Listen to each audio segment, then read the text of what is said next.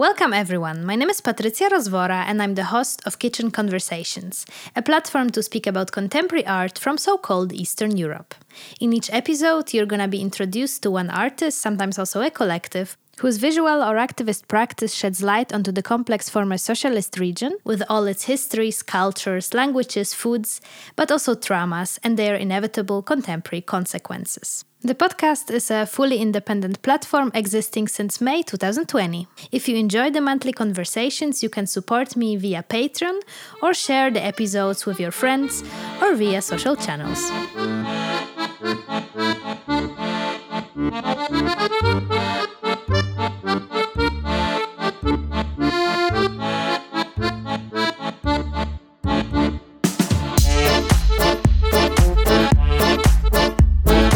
Hi, welcome back to all the new and old listeners of Kitchen Conversations. Last month uh, we were speaking about film. I gave three film recommendations of Ukrainian artists uh, that are worth checking out. And today we will also continue uh, with film and cinema with a conversation I had uh, with uh, wonderful uh, documentary filmmaker Alisa Kovalenko. Alisa just premiered her newest documentary film, We Will Not Fade Away, at this year's Berlinale Festival. And a week before that, we met online to speak about the film, to speak about the process of making uh, the movie, about uh, the war and how it influenced the making uh, of her work, about the protagonists, about hope, dreams, uh, and so on. We called online since Alisa was here only for the premiere. I was calling from Berlin, and Alisa uh, was calling from Kiev, uh, where, as she said, on the day of the recording, there were rockets uh, being heard just in a neighborhood of hers, so not where she lives, but just next door. So, for those wondering if Kiev is actually doing well because it's in the center of Ukraine, the war is still going on no matter where. Bigger and smaller cities are constantly under attack. So, considering that, the conversation uh, was even more valuable for me since I was happy that Alisa was able to join and share her experiences. And I invite you uh, to uh, welcome her, uh, to listen carefully to her work and her experiences, uh, which, as you will see, are quite unique and very brave.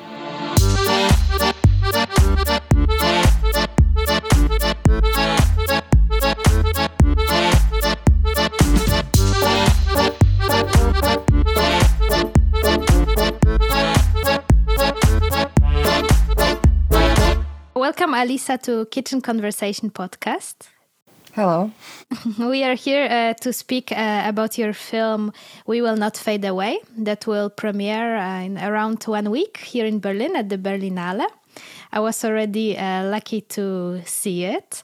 And today, uh, hopefully, you will give us a little bit more insights about your inspirations, the process of making the film. For uh, those who perhaps will listen to the podcast without seeing the film, you're presenting us uh, with uh, five uh, young protagonists, five young people that live or lived back then in eastern um, Ukraine and since 2014 are basically living in war. You show us their everyday reality and basically uh, the lack of possibilities uh, which this place can't offer them anymore. Uh, but there is something offered to them invitation uh, to join a very special expedition to the Himalayas. That's basically uh, the story of it. And my first question here, finally, I will give you the mic yeah, what was the inspiration of uh, starting to work with these young people, and how does the whole story, the whole film, uh, start for you? It actually started with the um, organizer of this trip. Uh, I met him uh, um, 2018, and he shared with me this dream. Uh, he's a famous uh, Ukrainian explorer uh, he also worked a lot with kids. He created a sport TV channel for children. So for him, it was all, always something important to make some projects for, for children. And uh, here he told me that uh, he has this dream to organize this like adventure therapy trip for kids uh, from war zone, for kids who were dreaming about traveling and see world outside and didn't have possibility to travel. And when I've heard about this, of course, I was like very inspired. Inspired because also I know Donbass very well, and I'm myself from uh, eastern Ukraine, from Zaporizhia. For it's a big uh, metallurgical city. Uh, it's like full of factories. It's like a Ukrainian Detroit. So I knew uh, I, I, knew at the time like how is it to be a kid uh, and this kind of uh, uh, space dreaming of something like going somewhere realize your dreams. And i me myself i dreamed so much about see the world outside and i didn't have this uh, possibility. So i didn't travel during the time i was teenager. My parents were poor so we didn't have any opportunity. Uh, so that's why i found it so amazing and so beautiful. So yeah i just joined um, Valentin, the organizer. Yeah, and we started to think together about uh, how to realize it. And uh, we went together to Donbass. We see uh, many children, uh, lots of uh, children, teenagers wrote letters to Valentin about their dreams, uh, about why they want to go to Himalayas, why they want to see a world outside. it was like a there were lots of personal letters about also their life, what they went through, and like, and after he selected five teenagers, and after I started to go more deep in their lives and um, live with them. All right, so so Valentin actually shared with you the protagonist. Let's say he introduced to you those protagonists of the film. No, we we actually found them together. All right. So you were also reading the letters yeah, and yeah, deciding. Yeah, yeah. Amazing. Because, of course, they are also amazing protagonists. Uh, like, they are also, like, all they do and how they behave is so special. They are also very, very smart uh, people, I think, for their age, like, very, very mature. So, how they speak to each other and how they talk about emotions.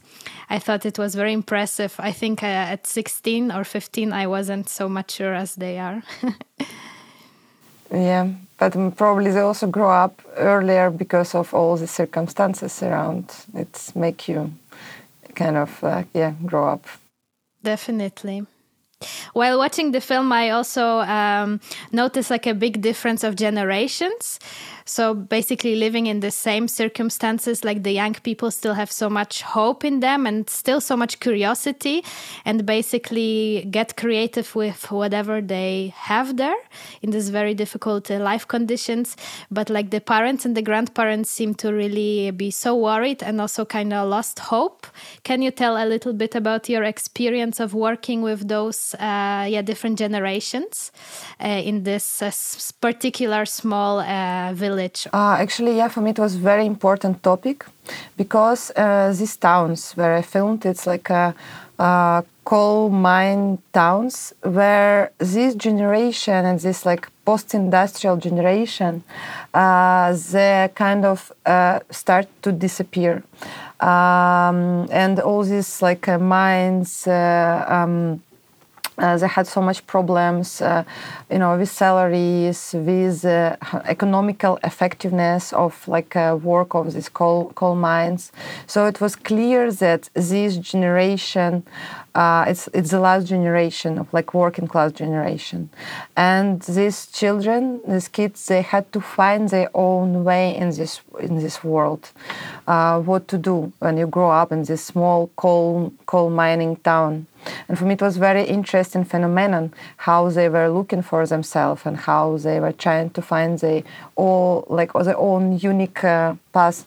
Um, so yeah, it was it was important, and but of course also parents, uh, their parents, uh, like uh, grandparents, uh, half of them understood that there is nothing to do uh, in this um, place, so they have to go see the world, uh, go to big cities, and find themselves, and um, yeah, realize their dreams. But um, at the same time, you have lots of people in this area who really want to live in this old world and they don't see a new world coming. So, and they're kind of like much more um, conservative in this, like looking for like uh, new new life. So they wanted everything to stay like it was like 50 years ago, and this was also a conflict which I observe a lot uh, in in this area in Donbass. How long did you uh, work with them? It was a really long process.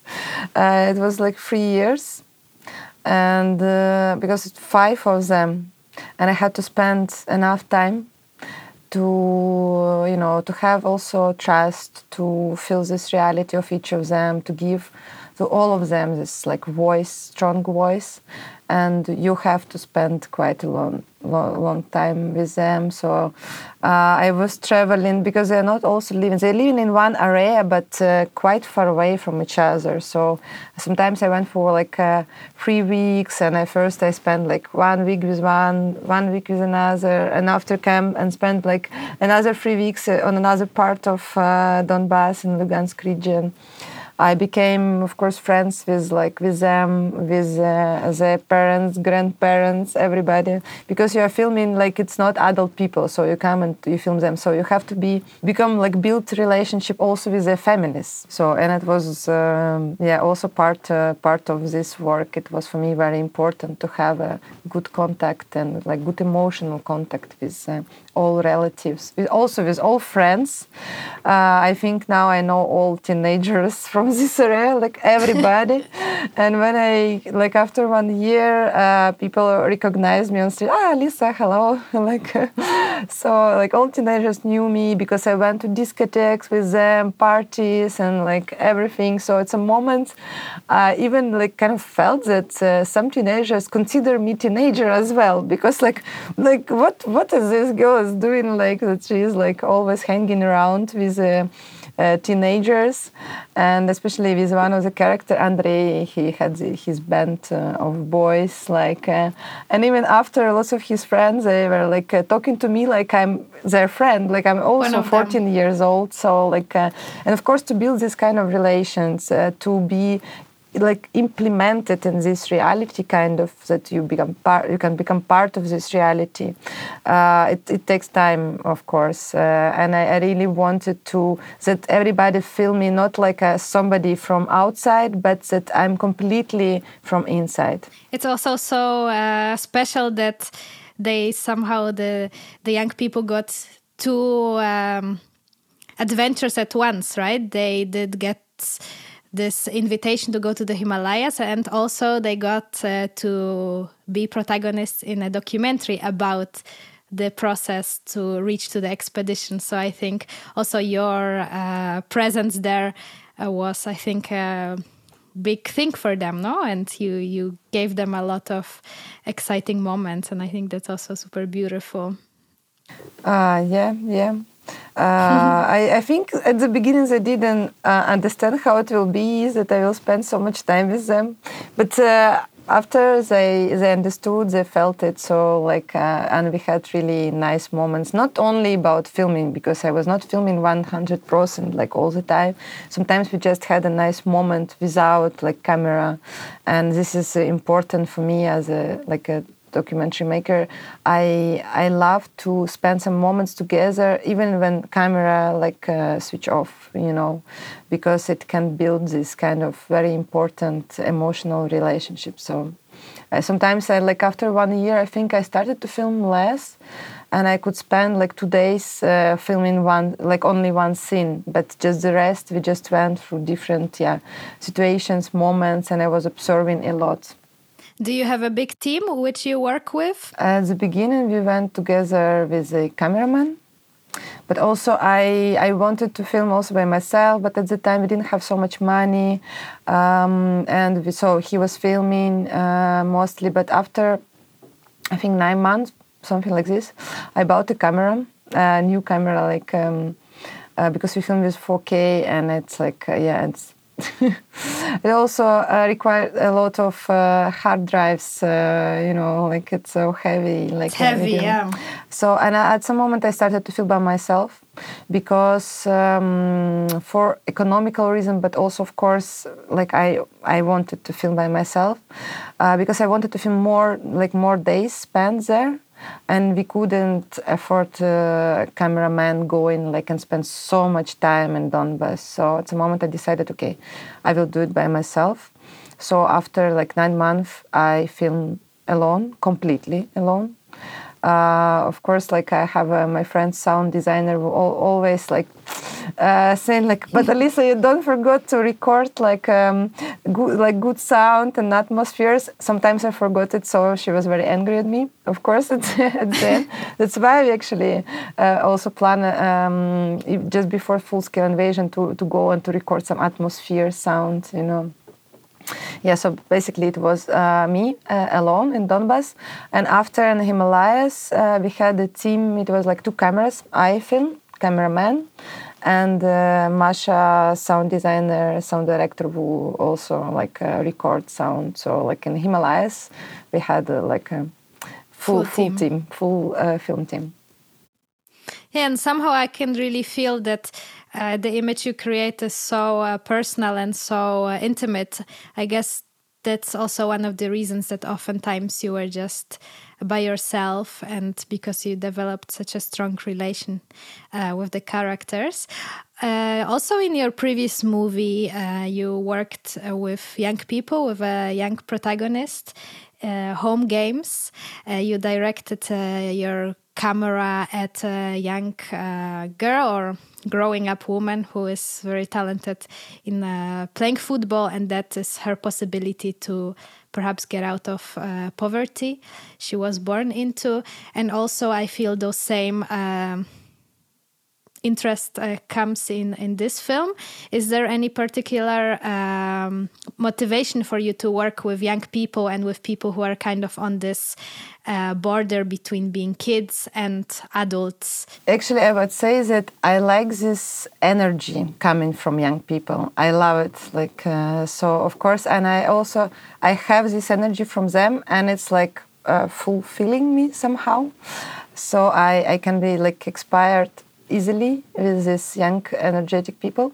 But the uh, story uh, with home games it uh, has. Um, like a long background because uh, actually I made my student um, uh, film during my time in film school in Kiev about my cousin who was a professional football player.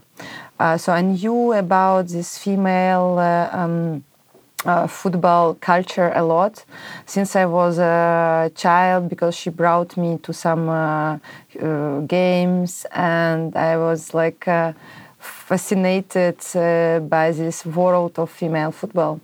And after she finished sport career, she was like. Um, she felt completely lost. She couldn't find herself, and uh, and I made I came to her and I made this short film, short student film. But I also at the time realized that many girls who played football with her, they they were from. Um, uh, poor families or dysfunctional families, and for them, football became kind of a place where they found a new life and when they found hope so for me, it was very interesting this phenomenon that these girls, and for them, football it's not just a sport; it's also they fight for a better life.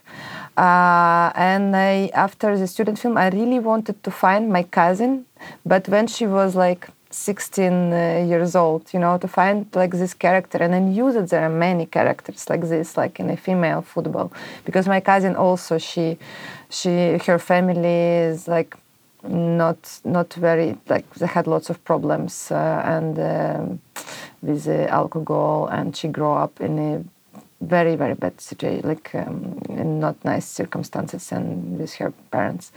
Uh, so at some moment i started to look uh, for um, girls clubs uh, in kiev and uh, i found one and i came to this training. And it was very also nice because a trainer she knew my cousin also. So nice. like i had uh, very easy this connection and contact and I was observing girls. And one girl I was really interested in because I, I found her like kind of very cinematic. And after trainer explained, like just told told me uh, this story about Alina, the main character of Home Games, and I was like uh, shocked, and I and I realized that uh, okay, this is a story, and this is a girl I want to make film about. So it happened like this.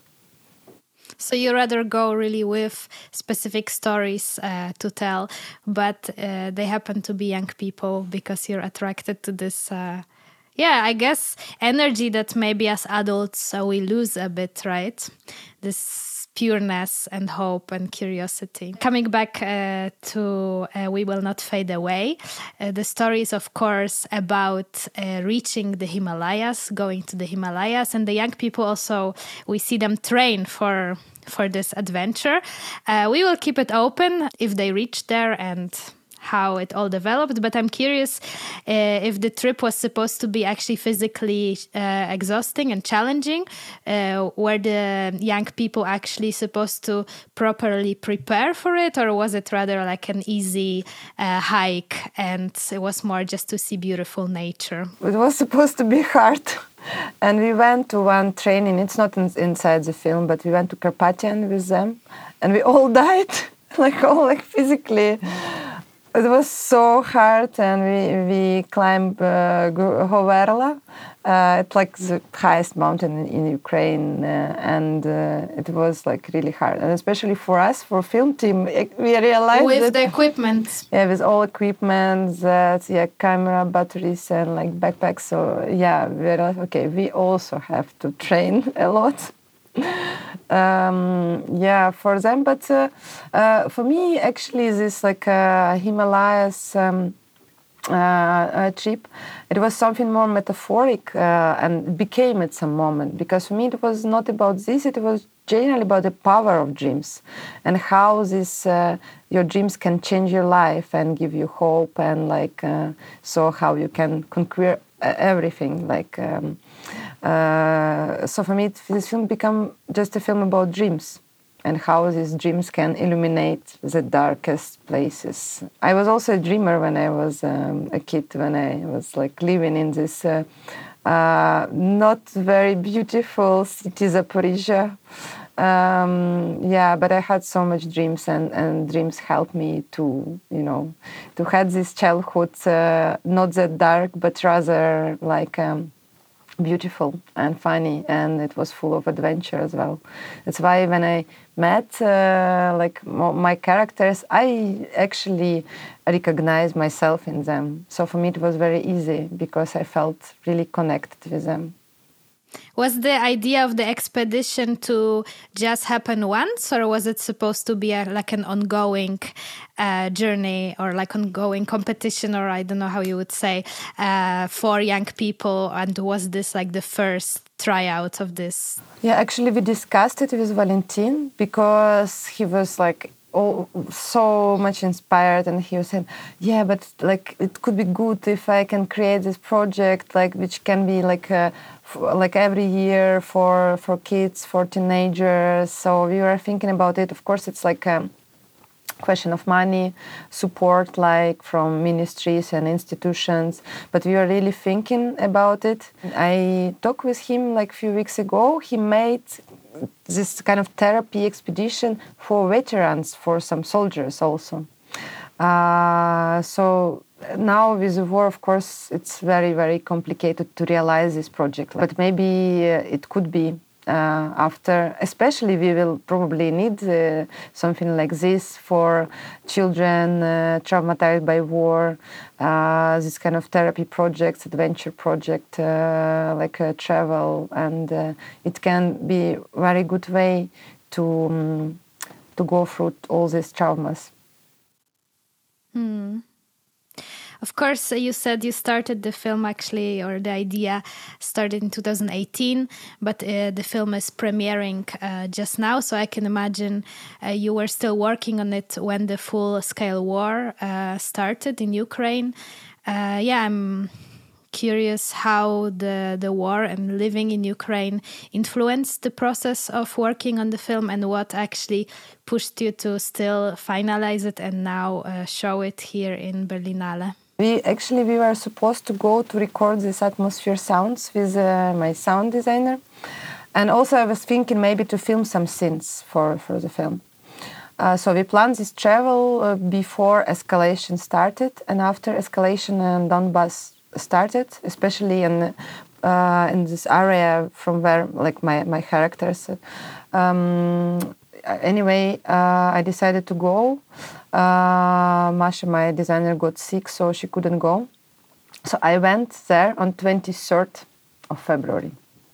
and I woke up at five o'clock in the morning in the train. Uh, it was like night train to Donbass, and my mother called me and said that there are rockets rockets uh, falling on Kiev. So, but anyway, I went to my characters um, in a uh, Donbass, small frontline village. But after one day, I didn't want to film anything anymore. I felt powerless as a documentary director, what I can do, how I can help people. I felt really uh, useless and I understood that I have to act. At first, I, I wanted to evacuate them, to help them uh, with evacuation from this area because they were living really so close to frontline. It's like fr- really frontline village. Uh, with um, uh, one char- two characters from uh, another uh, town next to front line it was already impossible to help them because uh, they were occupied it, uh, quite fast after a full-scale invasion so i couldn't even go there anymore but uh, with um, uh, with characters from another part of the front line i still could help them but they refused they didn't want to be evacuated. They said, we have very good defense uh, with Ukrainian army, nothing bad will happen here. And I was like, uh, I tried and tried, so it, and it didn't work. And finally, uh, we managed to evacuate one girl, one of the main characters, Lisa, who's like a painter. So we evacuated her from Kharkiv. She was already uh, studying there design, and we evacuated her from students' dorm where she was like under bombing.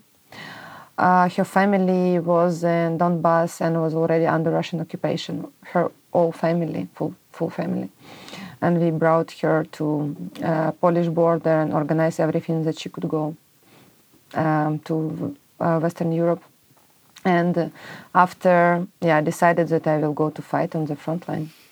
So I went to see my son, say goodbye, and I went to fight on the front line uh, and I spent four months. And uh, after our military base was bombed, our friend and comrade died there. Um, my commander decided to take a break uh, before sign official like a contract with a regular Ukrainian army because we are in volunteer group, volunteer unit. And uh, I back home and I started to think what I should do now. Who am I now? I'm a fighter, director. And uh, of course, I realized that I have to finish this film now because if I will sign a contract with regular army, uh, I have to stay on the front line until the end of the war. And I don't know, I didn't know how, how long this war will be. It will be one year, two years, three years. And I couldn't just say, okay, I will put back my film.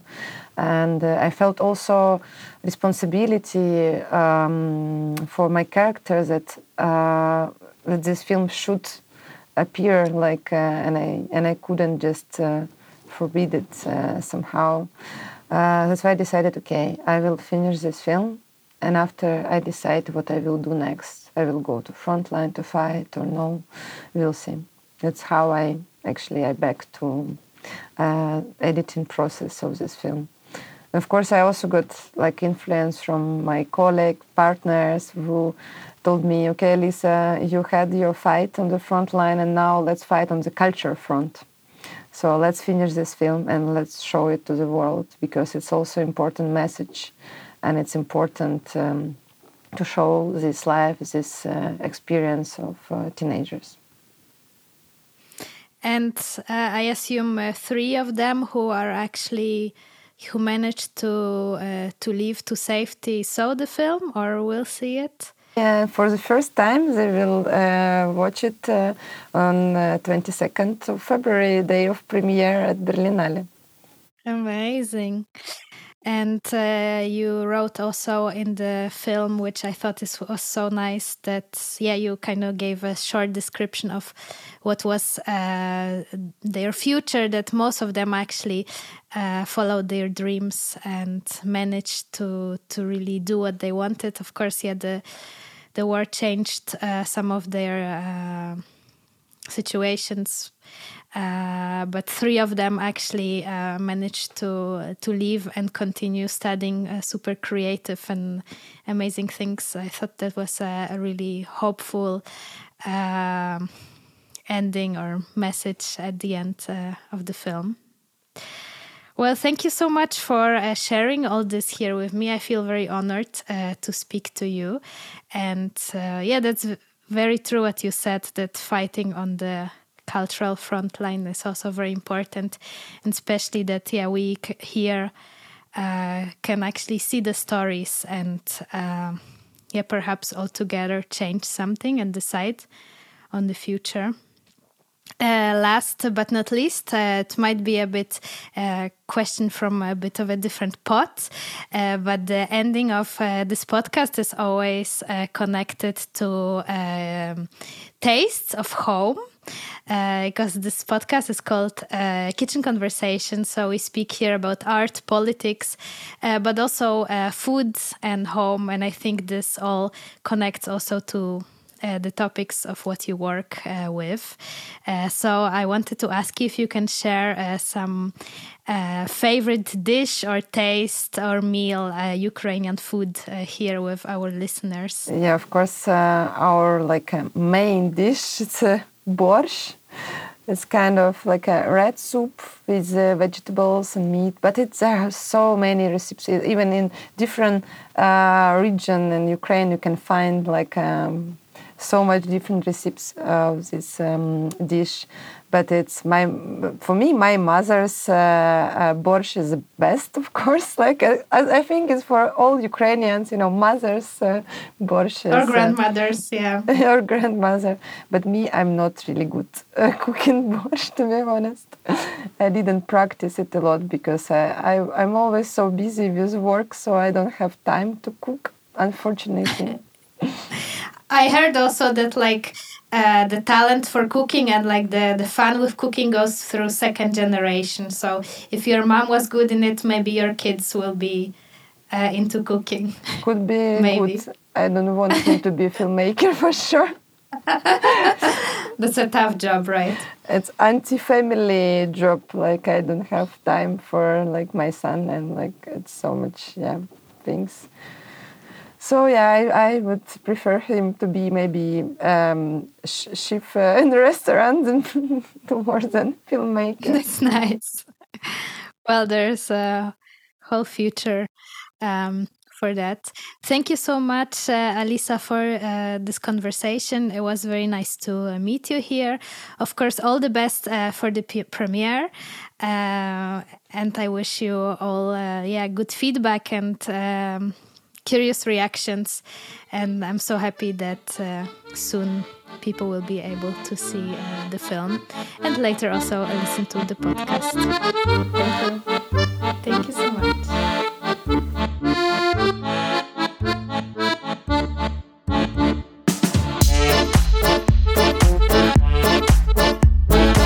This was it for today. Thank you for reaching till the end of this episode. I hope you can watch the film somewhere if you haven't done that yet. It's definitely a must see. And last but not least, I wanted to give you some tips of how to support this podcast if you liked what you heard. Uh, you can, of course, uh, rate it and follow it on various uh, streaming platforms. Uh, you can have a look and perhaps buy the Kitchen Conversations cookbook. That is a cookbook I uh, published last year with recipes uh, of artists who appeared on the podcast, and all the money from the sales goes to supporting this platform, of course. And lastly, you can become a patron of this podcast and support Kitchen Conversations with a monthly amount of your your choice, and in return, you will receive some uh, goodies from me and a lot of love and good energy. In the meantime, take good care, and we hear each other soon.